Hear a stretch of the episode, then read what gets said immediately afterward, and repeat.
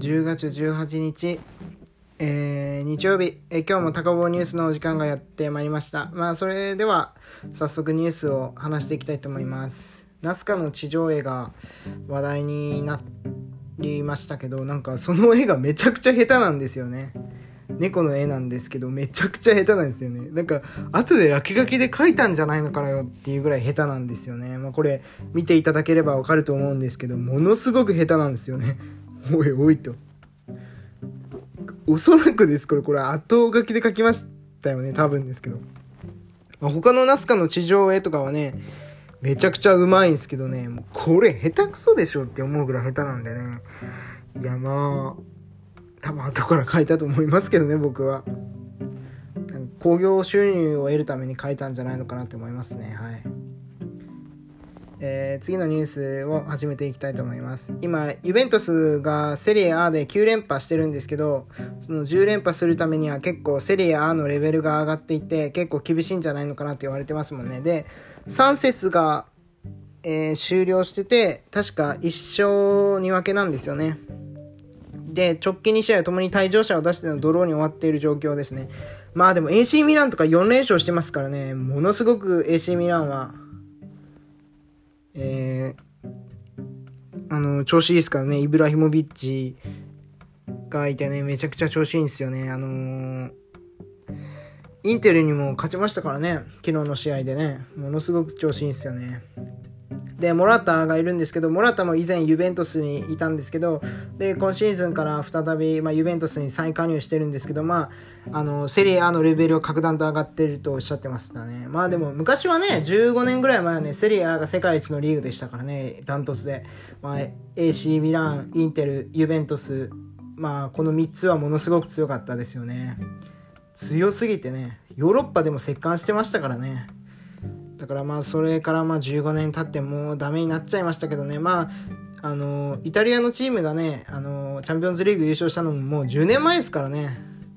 はるか昔ですからね、まあ、それから考えるとものすごく、まあ、イタリアのリーグのレベルが上がるっていうのはいいんじゃないのかなって思いますね。はい。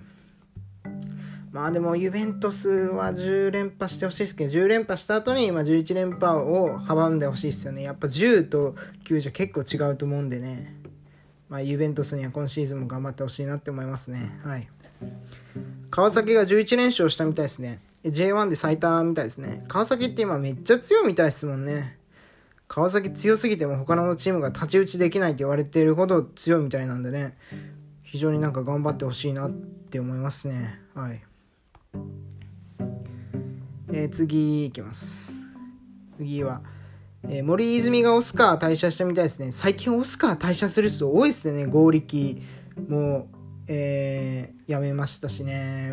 最近多いっすよ。米倉涼子も辞めましたから、なんか、なんか中って怒ってるんでしょうね、多分。まあ、芸能人のあれ、もともともう SNS とかが発達してますからね。だからまあ、もう事務所に所属するメリットがあんまないでしょうね。フリーで所属先を探してるみたいですね。はい。でもレギュラー番組とかあるんでね、まあ、これがどうなるか分かんないですよね。はい。いや、どうなるか分かんないですね。多いっすね。次のニュースいきます。有吉弘行が、えー、映画「鬼滅の刃の」えー、あの興行収入とかに驚いてますね。まあ、1日で42回上映されてる映画館とかもあるみたいですからね。すごいですね。42回ってやばいですよね。僕、鬼滅の刃とか全然見てないんですけど、すごい人気、あ、今日なんか漫画、アニメか、アニメをちょっと見たぐらいですね。ちょこちょこ。めちゃくちゃ人気みたいですもん。なんか、ワンピースを超えてるみたいな感じですもんね。すごいですね。こ初日だけで興行収入10億円超え。やばいっすね。やばいっす。やばいっすねこれは。映画儲かりますからね。まあでも大変でしょうね作る人たちにとっては。えー、次いきます。さんま明石家さんまが吉本の圧力を暴露したそうっすね。まあ吉本の何の圧力でしょうね。あ YouTube に出ないでほしいっていう圧力ですね。雨上がり消したの宮迫と蛍原がコンビだったんですけどその蛍原に対して、まあ、事務所が、吉本興業がまあ出ないでくれって言ってるみたいですね。さんまさん曰く。マジですかねこれ。あまりまあ未だに許してないみたいですもんね。いやーマジかって。まあ宮迫さんも YouTuber としてもね結構食っていけるぐらいの収入が余裕であるんでね。まあ大丈夫でしょう。あこれびっくりしたんですけど麻薬組織のボスを捕まえたみたいなんですけどあのーメキシコの麻薬組織のボスの正体はそのメキシコの前の大臣だったみたいですね。でアメリカで今は身柄を拘束されてたみたいみたいですね。こんな漫画みたいな話あるんですね実際に。すごいっすよね。ほんと漫画かよっていうぐらいの話ですもんねこれは。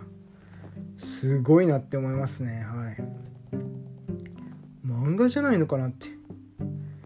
漫画でやってもおかしくないっすよねこれは。すごいっすよねこれは。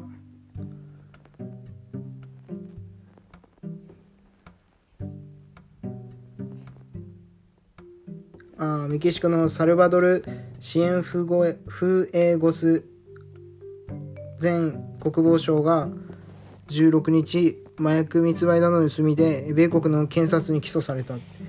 マジですか？で昔の政権の時に国防省として麻薬犯罪対策を指揮しながら自身も麻薬組織のトップとして君臨しエルバドエルバドリーノの異名で呼ばれていたとされるこんな漫画っていうかまあ映画やドラマみたいな話あるんですね。すごいですねこれは。